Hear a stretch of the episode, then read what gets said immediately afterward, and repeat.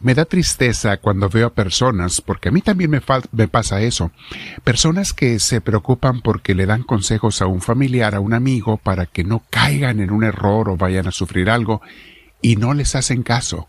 Se sienten frustrados. Yo sé lo que es eso, porque también me pasa a mí. Vamos a hablar de eso, mis hermanos, por qué mucha gente no hace caso y qué hace que una persona comience a poner atención. Te invito a que nos sentemos en algún lugar con tu espalda recta, tu cuello y tus hombros relajados. Vamos a invitar al Señor. En esta semana se la vamos a poner a Dios en sus manos. Señor, bendice nuestra semana, que sea totalmente llena de ti. Que sea guiada por ti, Espíritu Santo. Empecemos desde esta oración.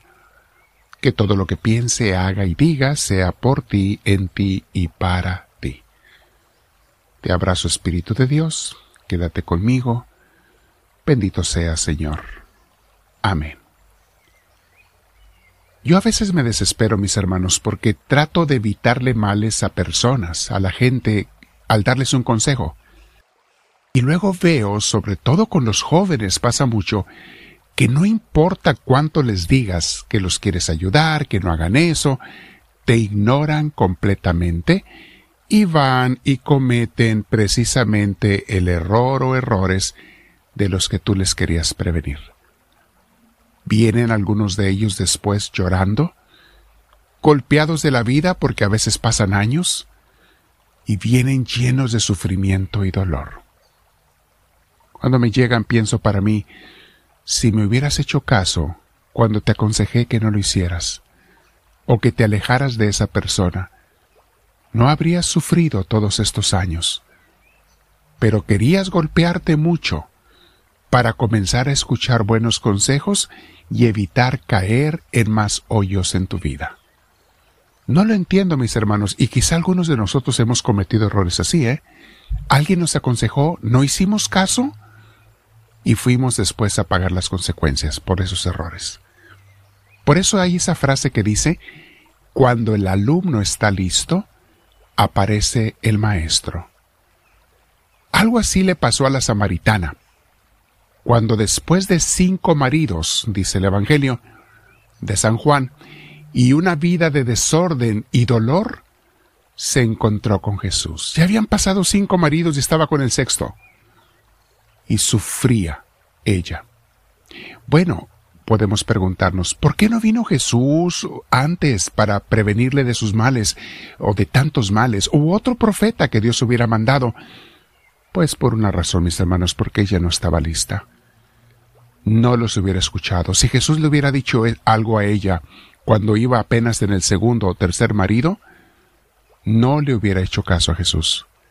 Hay gente que es terca y necia en sus sufrimientos y quiere seguir sufriendo y a veces no puede hacer nada más que retirarte. Esta mujer, la samaritana, después del quinto marido, como que entonces entendió. Y aunque de manera un tanto renuente, estaba lista para escuchar a Jesús y entonces toda su vida cambió. No solo cambió su vida, sino que Dios la utilizó como instrumento para cambiar las vidas de mucha gente de su pueblo. Pasa eso, mis hermanos. Cuando Dios toca tu vida, te utiliza para tocar las vidas de otras personas. Un santo nunca entra solo al cielo, siempre lleva a otros santos con él, que él o ella influyó en esta vida para que fueran santos, para que fueran gente de Dios. Lo que tú tienes tú lo das. Y si tienes a Dios lo vas a repartir, lo vas a compartir. Cuando te acercas a Cristo, mis hermanos, hay que entender esto. No solamente tú eres bendecido, sino otras personas a través de ti también podrás ser instrumento de Dios. Alguna gente dicen, no, yo no necesito convertirme a Cristo. Me están invitando, pero no, no me hace falta después. Mi hermana, mi hermano, la invitación probablemente viene de Dios y no es nada más por ti. Es por esa otra gente que está esperando inconscientemente a que tú te conviertas a Cristo para ellos ser bendecidos y convertidos también. Y si no lo haces, si no aceptas la invitación, y otra gente no se salva porque tú no quisiste salvarte tampoco. Mi hermana, mi hermano, de eso le vamos a dar cuentas a Dios. Y te va a decir el Señor, te di talentos, te fui a invitar. Mandé a mis sirvientes para que te invitaran a la boda. No quisiste asistir. Tuve que cerrarte las puertas y ahora aunque quieras no puedes entrar. Mi hermana, mi hermano, que no nos vaya a decir eso el Señor. Y la gente que te va a escuchar, a la que tú vas a bendecir, no siempre son la gente más cercana a ti, ¿eh? Ni siquiera a veces de tu familia o amigos, sino aquellos que estén dispuestos a escucharte y a escuchar a Dios a través de ti, conforme tú les hablas de ese mismo Dios. Jesús tenía sed de agua, pero la samaritana tenía sed de amor. Y lo anduvo buscando ella en varios hombres y en el mundo, y no lo encontró. Fue hasta que encontró a Cristo que Él le pudo saciar su verdadera sed, que era sed del amor de Dios. Encontró al amor que es inmensamente más hermoso que los amores de todos los hombres del mundo.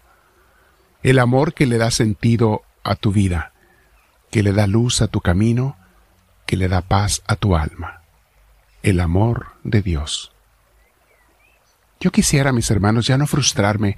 Cuando invito a personas, todos los días lo hago, eh, por, no nada más por redes sociales, en las misas, en, las direcciones espirituales, en las consejerías, a través de personas.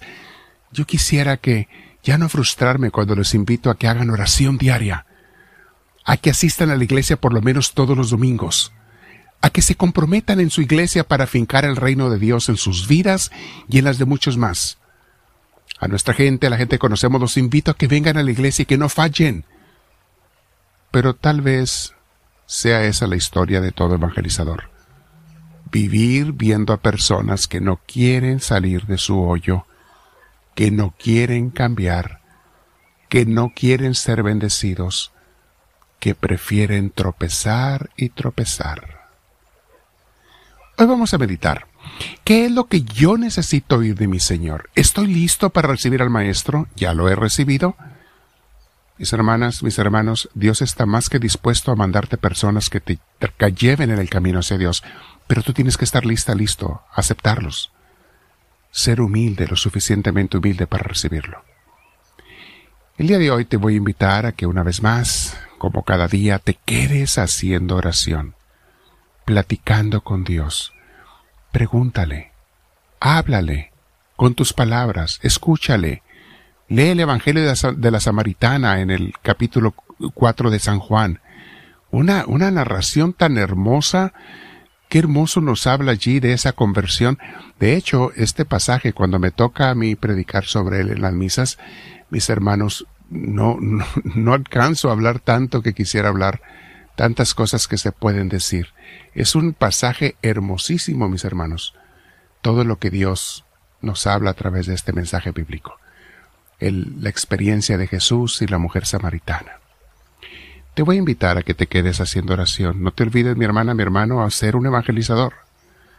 Una manera simple de hacerlo es que te compartas estas enseñanzas con otra gente. Repártelas con tus contactos, ayuda económicamente a la obra. Hay muchos abajo en los comentarios, les ponemos cómo ayudar de varias maneras, porque queremos tener a más personas trabajando para el Señor. Y bueno, cada persona es un gasto más. Necesitamos poder invertir para poder evangelizar. Quisiera que mucha, mucha gente más escuchara el mensaje, que mucha gente más no cayera en sus errores, que no tuviera que caer en hoyos. Sea un evangelizador. Pregúntale a Dios, no me creas a mí que sea parte de tu oración. Señor, ¿qué debo de hacer? ¿Cómo puedo y debo ayudar? Dime, enséñame. Quédate platicando con él por lo menos otros diez minutos, por lo menos. Si puedes veinte más sería ideal. No es mucho, mis hermanos. Deja que te hable, dale la oportunidad de que te transforme porque solamente en la oración personal te puede transformar Dios. Dile, háblame Señor, que tu siervo te escucha.